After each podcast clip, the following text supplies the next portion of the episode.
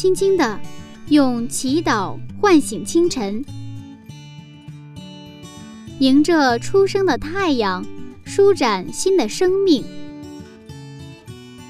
清晨的翅膀，翱翔上帝智慧的天空。每一个第一时间，我们和您一起从新出发。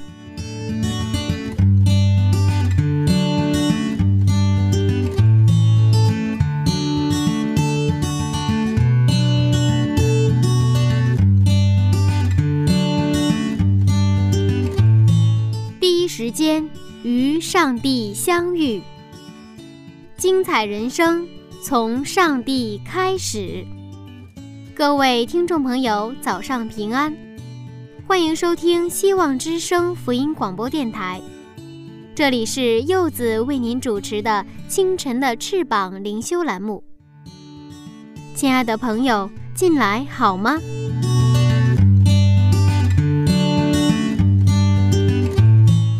在上个世纪三十年代，有一本非常著名的书，叫《钢铁是怎样炼成的》。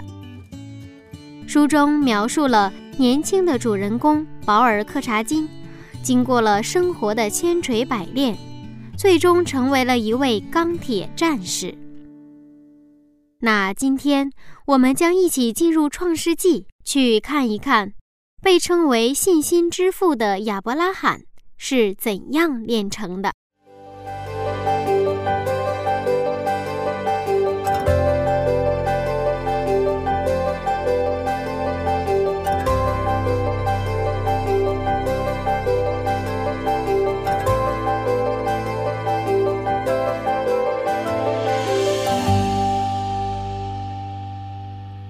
杨牧师你好，你好。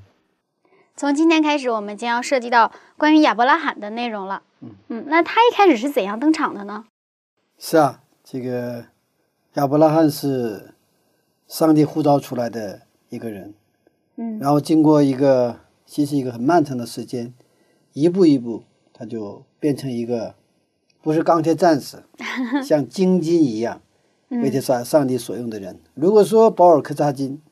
是一个钢铁战士，因为我小的时候也看过，呃，这本算是相当于传记吧，保尔·柯察金的啊，其实给我们这一代人影响其实蛮大的，因为那里充满着理想主义，也有在各种各样的那种很艰苦的环境当中，怎么去保持一种信念，还有保持他们的理想，啊，这个保尔·柯察金，那么这个故事当中还有出来一个东尼啊。那么东尼亚是一个一个贵族的一个小姐，嗯，那么她在以后人生当中，东尼亚和保尔·戈察金就是走的是完全不一样的一个路，但是啊，说到底他不过是炼成一个钢铁，嗯，但是我们看到亚伯拉罕，他看到很多的事物，其实很有很多的失败和挫折，啊，他不是一个理想化的一个人物。其实，在我读圣经的时候，特别是读到亚伯拉罕的时候，我被他深深的吸引，就是因为他不是一个理想人物。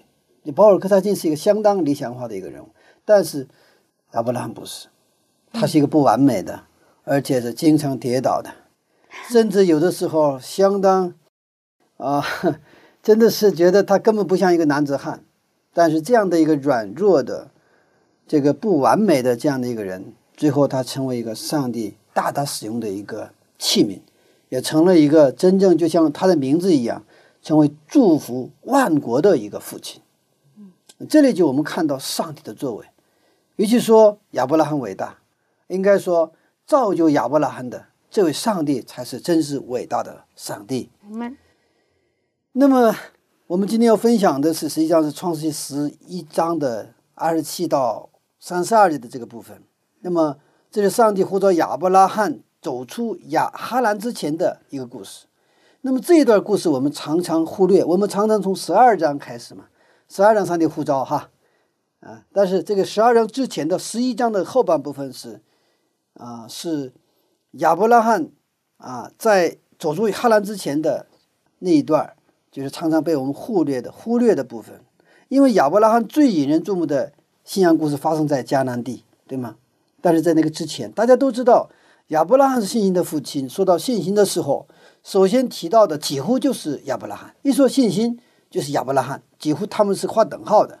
亚伯拉罕是信心的代名词，信心等于亚伯拉罕。他离开他的本土，亲祖父家，去了上帝让他去的地方。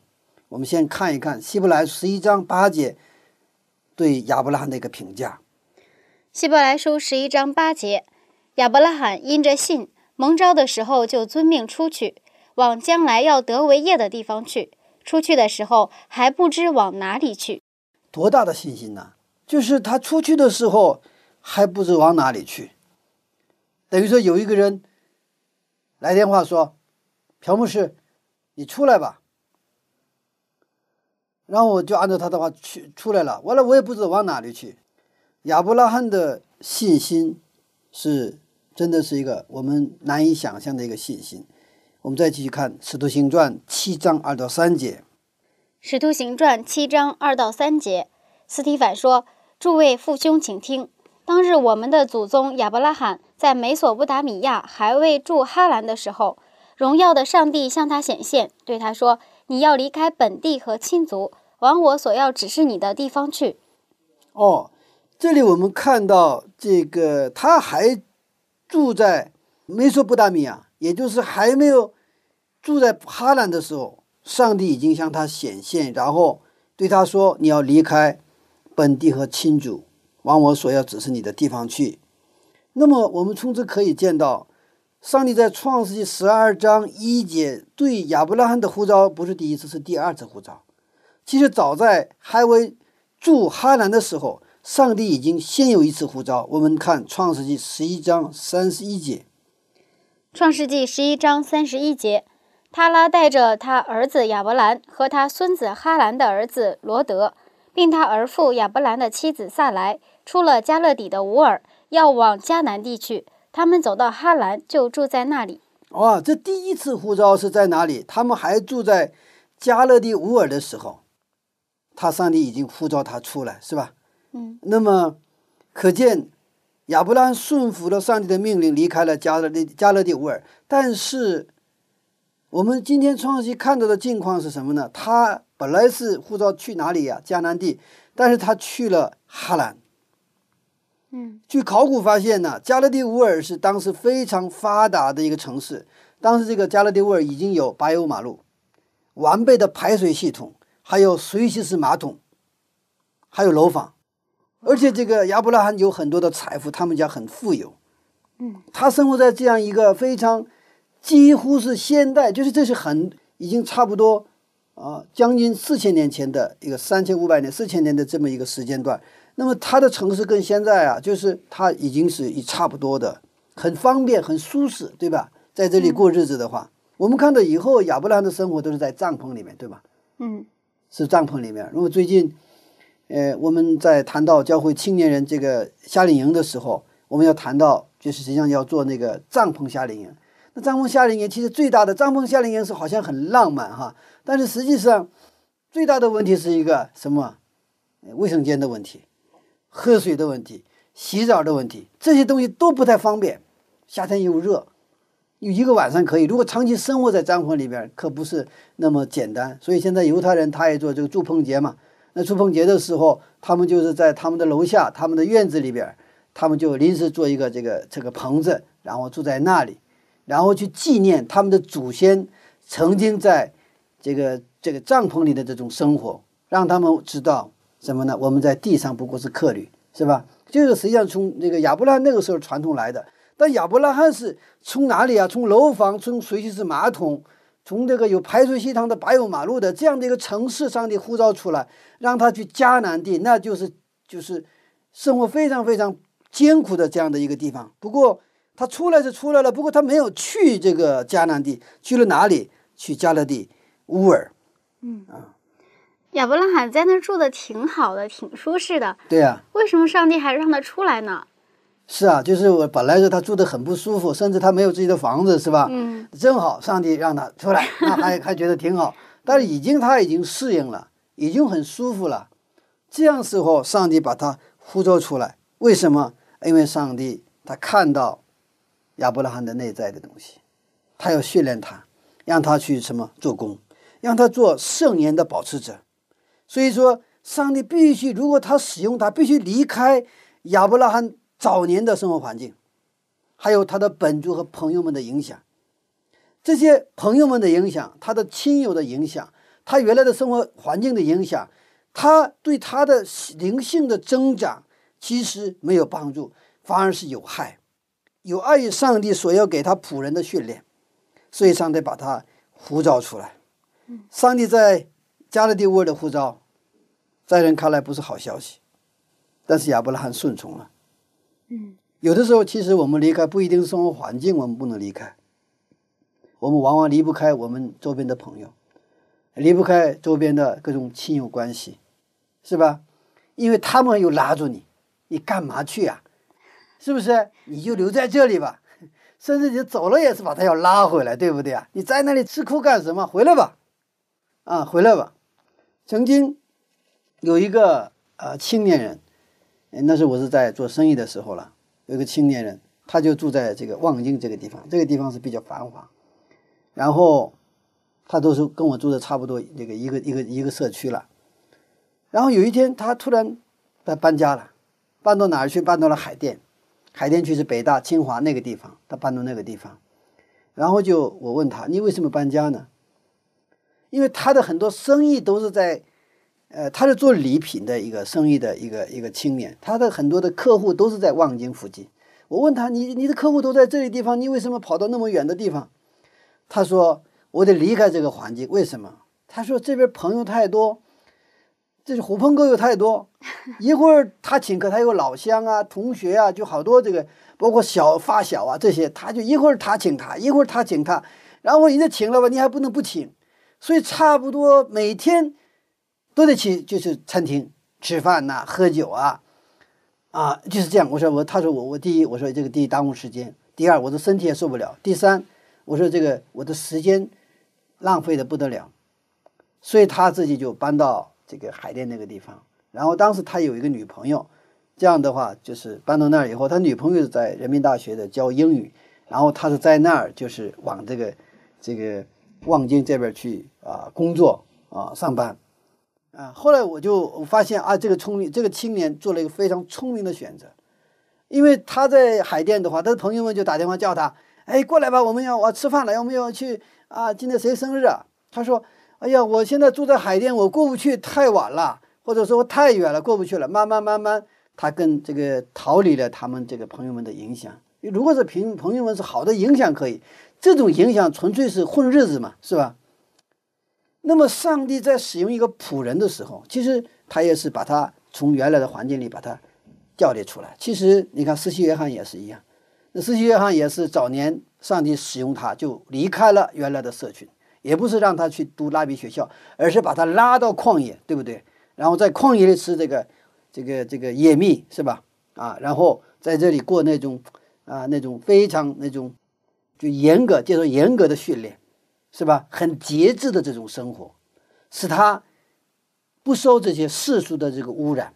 所以，当他去真的去宣布上帝信息的时候，是大有能力的，并不是鼓励所有的人都这么生活。但是，上帝要特特使用的人，他必须有一个被隔离出来的这么一个一个一个一个一个境况。其实，包括摩西也是一样，上帝呼召使用的时候，把他从哪里啊？埃及。把他给提拔出来，到把他放到旷野，放了多少年？四十年，四十年就让他在那里学会了不说话，学会了在那儿谦卑，学会了单单依靠耶和华上帝。所以四十年之后，他自己觉得我都没有用，不中用了一个老头子的时候，我的过去的辉煌不在的时候，上帝才使用他。所以说他在这个以色列百姓带出埃及的时候，他就变成一个非常。在天下最温柔的人，为什么？因为把这个做了奴隶的这种埃及，这个埃及里边的这个以色列人二百多万人，那什么人都有啊。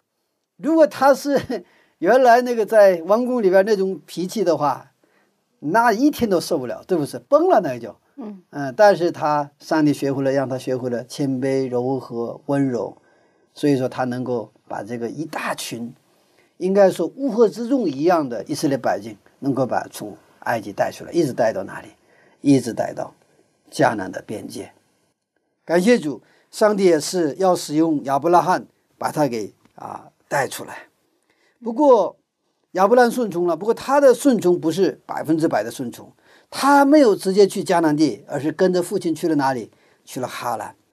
那么迦南地是加拉地加勒底乌尔正西方的八百公里处，哈兰是西北方向的八百公里处啊。如果是用啊表的话，那个那个加勒底乌尔是在呃九点钟方向，对吧？九点钟方向。然后呢，这个呃哈兰是在十一点钟方向，十点半、十一点钟这个方向，是吧？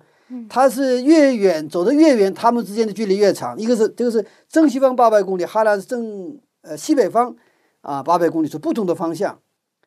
本来出来的时候，从加勒底湾出来的时候，目的地是哪儿？是迦南地。结果去了哈兰，好比出门旅行，目的地是哈尔滨，结果去了大连。我曾经看过一个新闻报道，一个人出去要买酱油，给家里买酱油，啊，出去之后就不回来了。家里人左等右等，一买酱油很快就得回来呀，就不回来了。后来派出所来找他了，你的丈夫在哪里？在派出所。为什么？因为他出去买酱油的路上，在路上被张街女给拉走了，就是完全走向了另外一个方向哈。然后呢，被张街女拉走，正好是这个被这个警察给扣住了。亚伯拉罕虽然不完美，但是他。顺从出了加勒底乌尔，不过这个顺从还不是百分百的顺从。去了哪里？去了哈兰另一个地方。亚伯拉罕并不是一开始就是带有信心的人，他和我们的性情一样。亚伯拉罕的信心并不是一个早晨练成的。出去的时候，他还不知往哪里去。亚伯拉罕，那为什么去了哈兰呢？亚伯拉罕非常孝敬父亲，尊重父亲。也遵从上帝孝敬父亲的命令，但是本来上帝的命令是要离开你的夫家，对吗？你要不光是你的亲友亲戚啊，包括这个老乡啊、同学啊都离开，连你的父家、你的父亲你也不要带，是吧？你自己出来。原来上帝的护照是这样，但结果呢？父亲不知怎么搞的啊！我跟你一起走，走走走，父亲不去那个迦南，要去哈兰，然后呢就啊。跟着父亲去到父亲要去的地方，所以当父亲改变突然改变方向去了哈兰的时候，啊，这个亚伯拉罕就跟着父亲去了这个哈兰，啊，因为他最后跟父亲谁了？妥协了，软弱了，啊，软弱了。不过他的父亲啊有点问题，我看他有什么问题？我看约书亚记二十四章的二节。约书亚记二十四章二节，约书亚对众民说：“耶和华以色列的上帝如此说：古时你们的列祖，就是亚伯拉罕和拿赫的父亲他拉，住在大河那边，侍奉别神。”哦，亚伯拉罕的父亲是什么人呢？他是拜偶像的人，拜偶像的人，侍奉别神呐。那么亚伯拉罕跟着一个拜偶像的父亲去了哈兰。父亲的名字是他拉，这个他拉的意思就是迟延，是什么迟延？就是啊，耽误的意思。实际上是，这个名就是耽误。嗯，那我们的信仰生活当中，是否也会常常遇到是我们的人生脚步单延的事情和人呢？当我差不多四十岁的时候，那个时候是我的生意做得最旺的时候，那个时候。呃，管员工得有一个一百八十多个员工，不到二百人的员工，就是已经，而且还不是一家公司，好几家公司。就是那个时候是可以说，差不多天天上班就是去干什么？去数钱去。那个时候非常奇妙，几乎在同一个时间段，不是很长的时间段，有认识我的，不认识我的，或者是我第一次遇见的。有我们教会的，还有别的教会的人，几乎在同一个时段，不约不约而同的跟我说：“你该放下了，你该去做上帝的仆人了，你不要再做生意了，你的生意该放下了。”其实当时因为他不是通过一个人，好几个人，几乎是都是说这个话。但是我其实我心里特别清楚，这是上帝对我的呼召，因为我跟上帝之间已经早年有过这个就有应许许愿，哈哈，嗯呃，但是声音的事非常好嘛，我也知道这是上帝对我的呼召，啊，但是我跟上帝说，上帝啊，你让我再做一会儿生意，我说做到什么程度？我说我不再做的时候，我说这个生意能够交给接班人。然后呢，光靠利息能够保障我自己生活，还有能够维持教会的运营，这是我我跟他那当时跟上帝谈的条件，啊，我不想用教会的钱，我不也不想拿教会的钱，我而且是我要保证我自己的生活是通过利息能够保障我的生活，而且是我能够去支持教会的运营。不出两年，公司的境况就开始往下滑。再过两年，非典来的时候，那就资金链断了，所以整个就是就像多米诺一样，骨牌一样，一个接一个，一个接一个，全部倒下。所以前前后后，从那个呼召到最后，那么我完全献身，大概用了七八年的时间。当然，上帝把这个事情，虽然我吃尽了苦头，不过上帝还是使用这些啊一些不好的环境来去。锻锻造和这个训练了我，但是我我有时候想，现在现在回过头来想，当时啊，如果不迟延不单延的话，不耽误的话，当时这个差不多四十岁左右的时候，我就是完全全职献身的话，我想，可能啊，可能更好一些，啊，最起码我少吃那么多苦头，啊，这个时候吃苦头最难受的是，我不是我自己一个人出吃苦头。因为因为我是一家之主嘛，因为我我的家人、我的妻子、我的孩子都一起跟我受苦，我说这是我最心里难过的事情，啊，不过还好，感谢主啊，上上帝保保守了我们这个家庭，能够呃能够一直坚持下来。我想不信上帝的话，在那样的境况下，应该早就都跑掉了，啊，这个家就是妻子离散，但是上帝真的保守了我这个家庭，所以呃无论怎样，上帝是啊他。真的是他有对我的美意，但是呢，人常常我自己的软弱，还有我自己可能说我有自己的想法，然后呢，单眼，就像他拉成了谁的单眼，他拉成了亚伯拉罕的单眼一样，他不可以直接去迦南，但是去了哈兰。那么当时我的生意或者说我生意做得好，那个成了啊像他拉一样的一个一个存在啊，我不心里不否定，我说我知道上帝啊，这我是早晚要做你的仆人。我也跟你许过愿，但是现在不是，晚点儿，晚点儿啊！所以我在每次读到这个部分的时候，我就想起了我自己啊啊，觉得特别有意思。不过，上帝在第二次呼召的时候，我们知道在十二章一节，上帝再次呼召他。这个时候，亚伯拉罕终于离开了哈兰，调整了方向，他去往迦南地。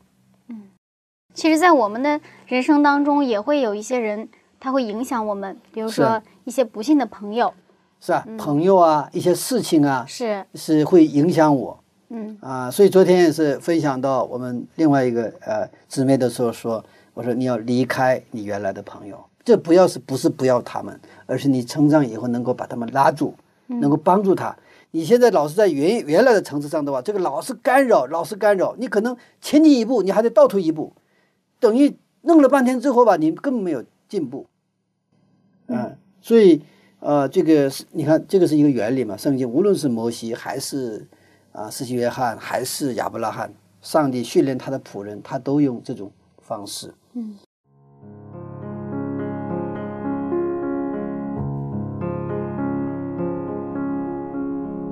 自从柚子信上帝之后，好像跟原来的朋友们不是越来越近了，而是越来越有距离了。我想这个问题可能是每一个基督徒都曾经问过的。今天终于明白了，上帝呼召我们出来，先接受福音，为了让我们成长之后，把福音带给我们的亲朋们。这是一个好消息，亲爱的听众，您是否也为此而困惑呢？不要疑惑，在基督里好好成长吧。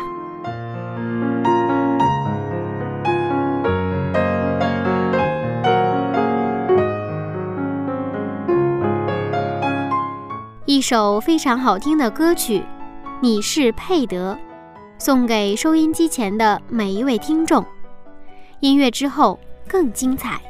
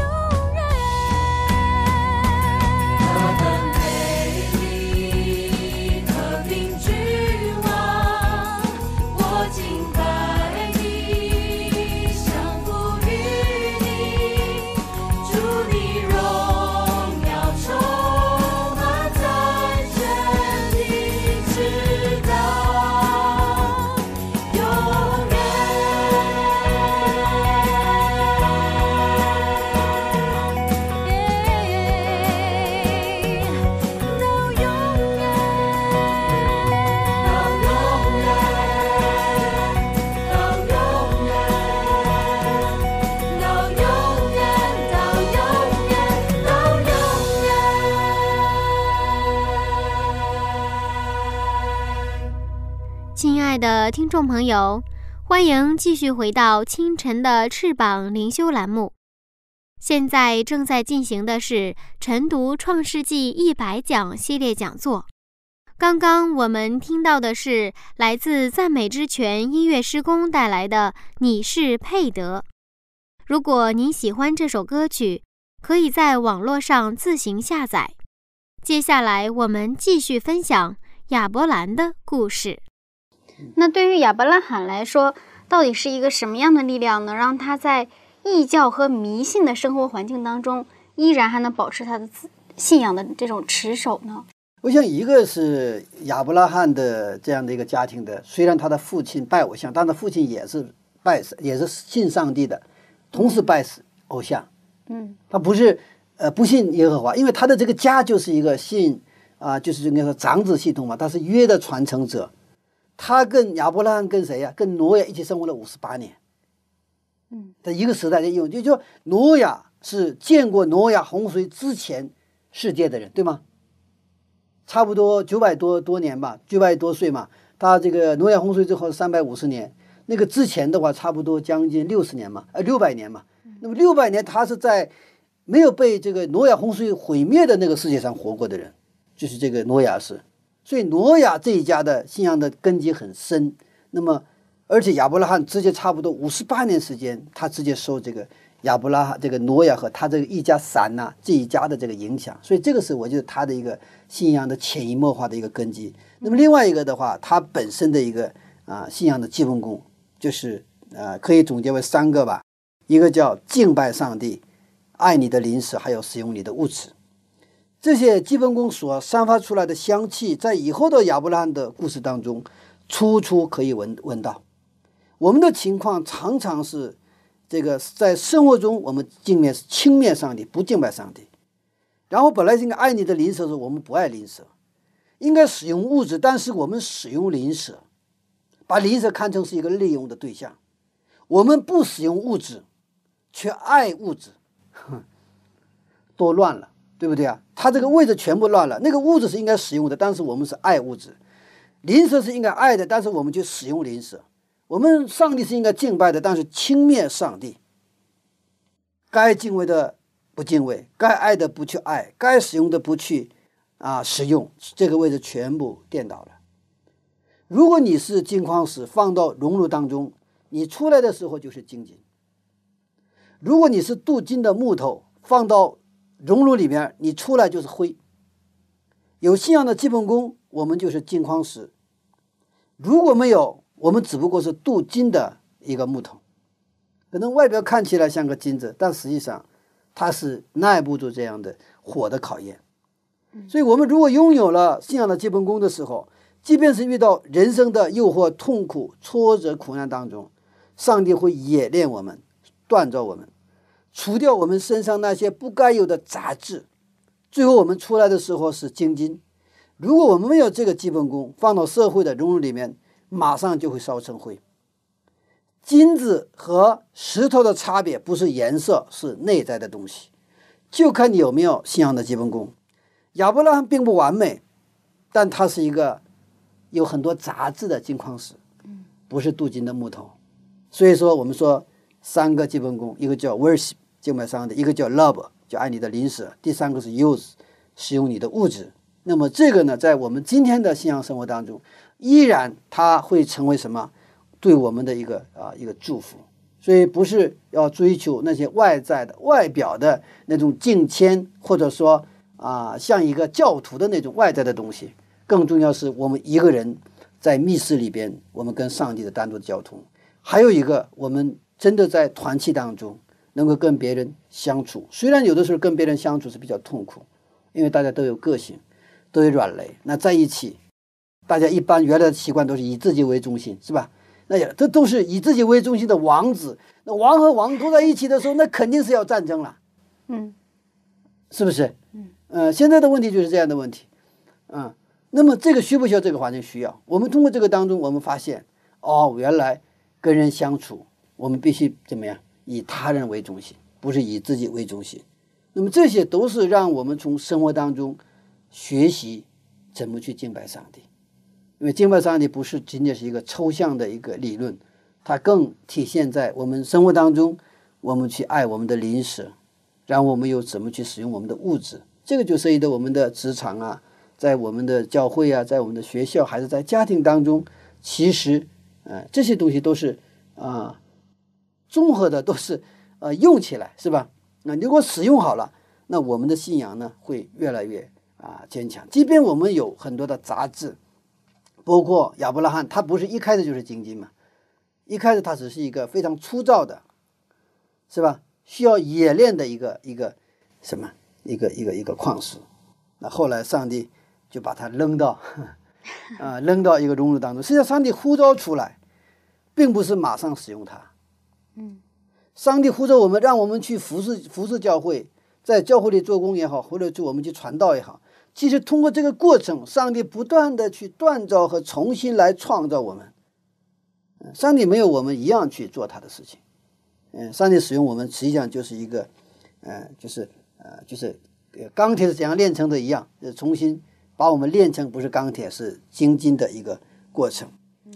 亚伯拉罕之所以成为亚伯拉罕，重要的原因是他从小刚才说培养的基本功，但是。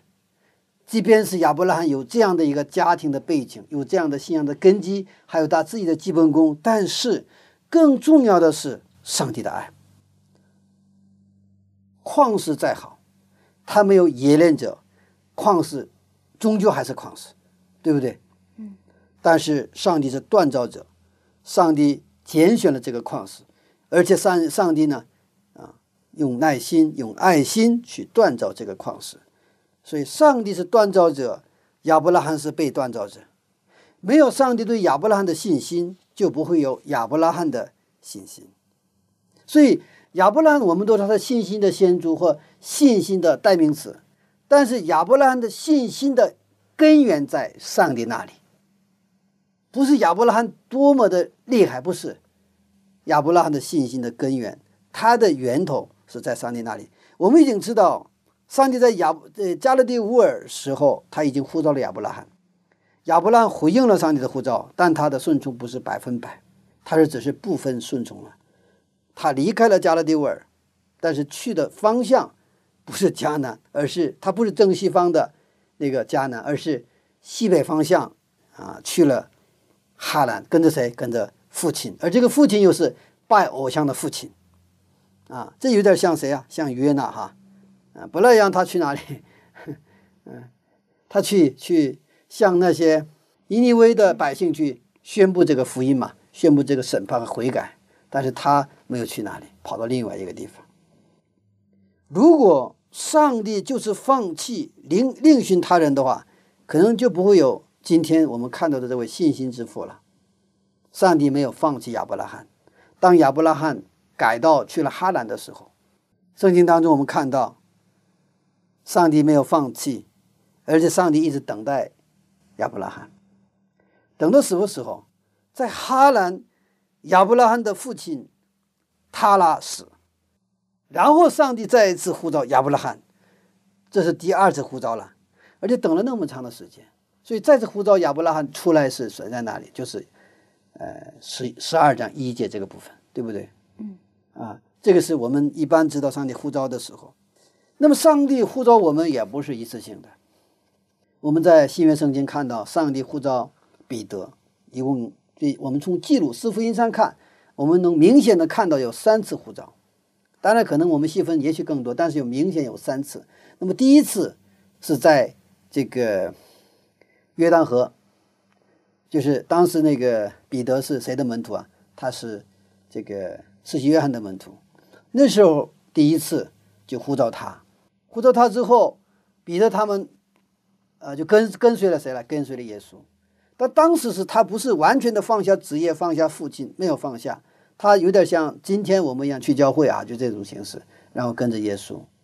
然后第二次，上帝又重新呼召他，呼召谁？呼呼召彼得。是什么时候？在加利利。那个时候，第二次呼召的时候，彼得就放下渔船，他的渔网和他的父亲。跟随了谁呀？跟随了耶稣。咱从细节上看，因为这个彼得是已经结了婚嘛，是吧？他有丈母娘，不是得病患病之后，耶稣去医治他嘛？反正他的妻子的名字不出现，但是肯定他是已经成成家的一个人。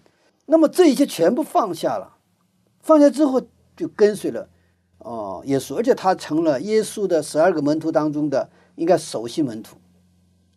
他是这个有点就像大哥的样子，也是好冲大哥。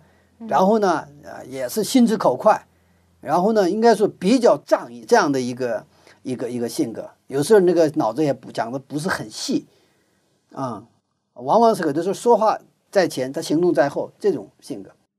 当耶稣要走向十字架之前时候，怎么样？这个彼得他有一个毛病啊，他老是在跟其他的门徒们比，他觉得他比他们仗义，他比他们怎样？他就说有个夸口，就说。我说其他人都背叛你，我也绝对不会背叛你。但说的是真话，他心里话，他真的是他也是爱耶稣，他也真的为耶稣去啊，因为他已经什么都放下了嘛，他的船呐，什么鱼啊，呃渔船呐，渔网啊，就就还有他的父亲呐，他全部放下了，跟随耶稣了，成了一个全职的一个啊耶稣的门徒。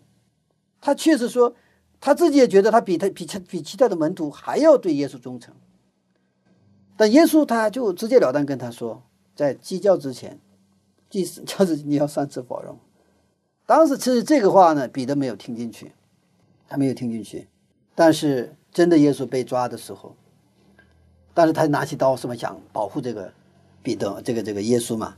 但是耶稣说：“受刀入鞘。”收刀入鞘。嗯啊，但是耶稣但真正被抓，然后刀去抓来抓去的时候，拉来拉去的时候，就在院子里。彼得三次否认耶稣，三次否认耶稣之后，那个鸡就叫了。当他听到鸡叫的时候，他原来听到耶稣的这两个连起来了，是吧？他脑子里什么，就闪电一样，耶稣说的话兑现了。他做梦打死也没有想到，我还会去否认耶稣。我原来的想法是真真切切的，我真的是就可以为他去死，但是。现在还没有什么死临头呢，他已经否认了耶稣，而且还不是一次，是三次，而且最后一次近乎他说话像咒住耶稣一样。这个是耶稣从那儿被拉出来，彼得的眼神跟耶稣的眼神相撞了。他在耶稣的眼神、眼睛、眼神上，他没有看到责备，也没有在这个也没有看到他的愤怒。对一个背信弃义的一个背叛的一个门徒的那种那种恼怒没有，只有温柔，那种淡淡的哀伤，那种理解，他依然如故。彼得就大哭起来，他经历了他人生当中第一次真正的悔改，他知道我是罪人。那事情故事没有这样结束哈，耶稣在加利利海边再次来找他。然后问他：“你爱我吗？你爱我吗？” 因为我们这北方话，北方话，北方的人来说，这有点专门就膈应人，这个是啊，你怎么他难受，我就怎么膈应他啊。彼得说：“你知道我爱你，你知道我爱你。”他不敢说“我爱你”，他说：“你知道我爱你，我你知道我。”这个时候，他彼得有一声改变。原来他的心思是别人都背叛你，我不会背叛你，对吗？他现在没说，我比别人爱你，不是？你知道我爱你，所以那个时候，耶稣就给他的一个命令就是：你去牧养我的小羊，你去牧养我的小羊。彼得果然成为了一个教会初期教会的一个磐石，他的一个初期教会的领袖。上帝通过几次？通过三次的呼召。今天上帝对我们的呼召也是一样，他不是一次呼召你。其实我们在耶稣面前，每个人有多次的机会，因为上帝绝对不会放弃。只有我们不放弃的话，上帝早晚会把我们锻造成他所喜悦的那样的一个器皿。上帝呼召亚伯拉罕两次，把他锻造出来。那么实际上，在后来的我们故事当中发现，上帝一而再、再而三的找他，跟他立约，不是一次。一而再，再而三，然后后来又去了埃及，又把他给拿出来，反正就是上帝在亚伯拉罕身上下了相当多的功夫。嗯，所以亚伯拉罕的故事在某种层面上就是上帝爱我们的故事。阿门啊！我们通过亚伯拉罕的那种造就、那种锻炼，我们看到上帝的爱是什么驰骋的，而且是可以说绝不改变的那种爱。阿门。其实，其实我们今天在上帝面前，就是因为上帝寻找了我们，并一直等待我们，并一次又一次呼召我们。我们在哪里，上帝就在哪里。他是以马内利的上帝。上帝的应许是在我们患难和挑战当中，他要我们把上帝要把我们锻造成一个精金。所以，当我们不断的被生活环境挑战的时候，我们去仰望上帝，敬拜上帝，爱邻舍，使用按上帝的意旨意，我们使用我们的物质。当我们去做上帝要我们去做的事情的时候，撒旦就会阻拦。我们常常看到立志要行上帝旨意的时候，那种挑战甚至更加的猛烈，甚至要夺走你的一切一样。我们知道约伯的故事。约伯是在上帝面前是完全人，是艺人，但是撒旦他就控告他。我们知道约伯经历了苦难，是吧？那么其实他真正的最大的苦难是后来他的朋友们也是用那种用今天的话说，那这几个朋友都是教会里边信仰表现最好的那些人，是吧？都是用那种非常好的标准来去你看，如果你。没有罪，或者你不是那什么的话，怎么能有这种事情呢？他们忽略了背后撒旦的作为，因为撒旦他有他的作为，所以我们面临的挑战其实非常大，而且是我们越为上帝所用的时候，那个挑战会更大。今天通过亚伯拉罕的故事，我们知道上帝是爱我们的上帝，是绝不放弃我们的上帝，上帝是不断呼召。直至我们完全顺服的上帝。当我们把自己献上，献到上帝面前，然后我们又自己掉头或者毁约的时候，我们千万要学习彼得的厚脸皮，因为我们的上帝是守约的上帝，是信实的上帝，他不会离开我们，他一直等着我们。我们知道，在哈兰的时候，上帝就一直等着谁呀？亚伯拉罕，一直等到他他拉去世。他拉的去世，然后上帝再次来呼召他。今天我们每个人来到上帝面前，都是上帝来寻找我们，是上帝等着我们。所以我们要寻找那些不信上帝的人，然后我们也要等待他们。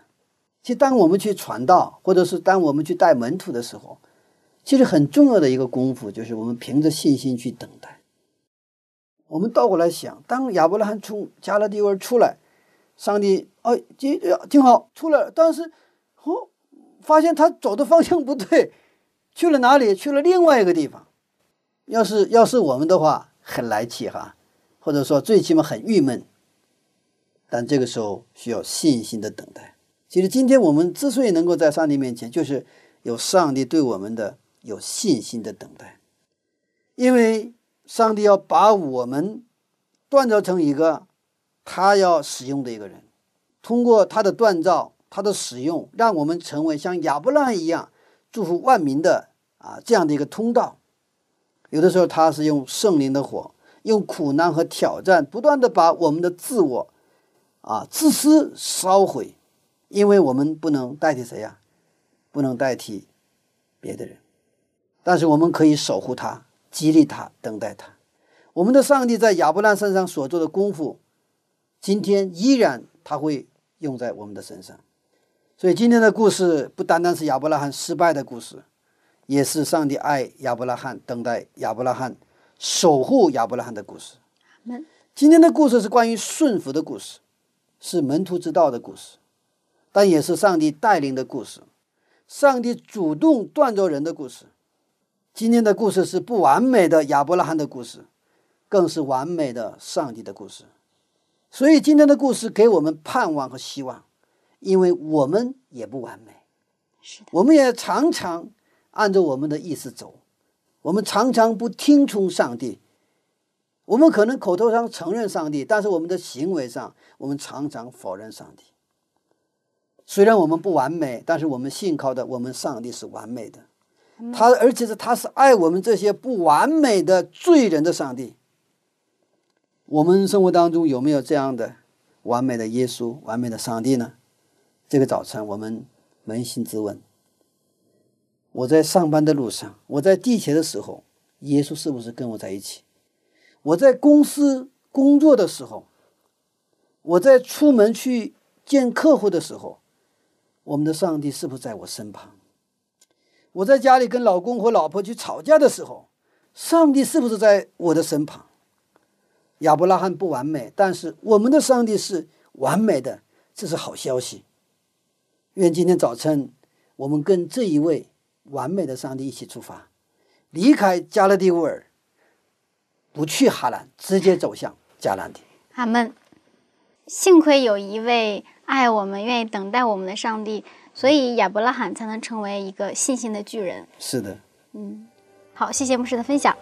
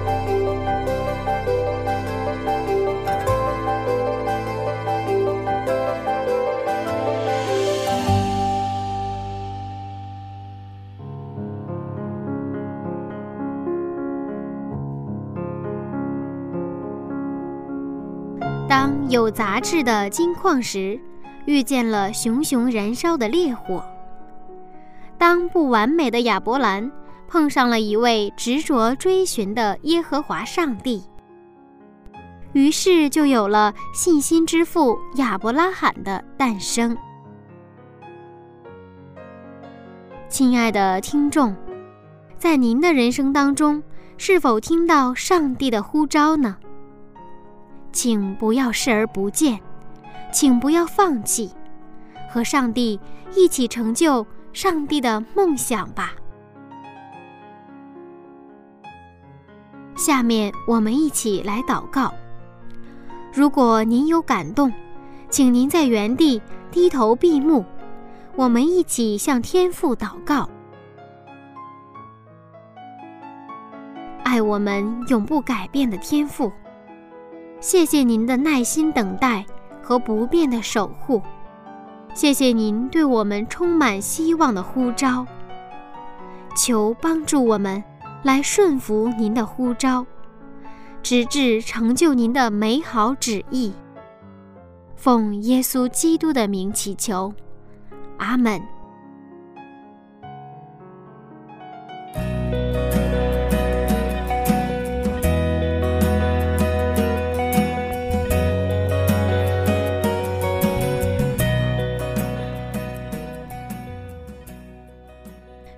过得真快，各位听众朋友又要和您说再见了。听了今天的内容，您有怎样的感动呢？欢迎您来信，把您的感动告诉我，让柚子和您一起分享。我的电子邮箱是拼音柚子 at v o h c 点 c n，很期待能收到您的来信。那今天我们就先到这里了，下一次分享我们再见，拜拜。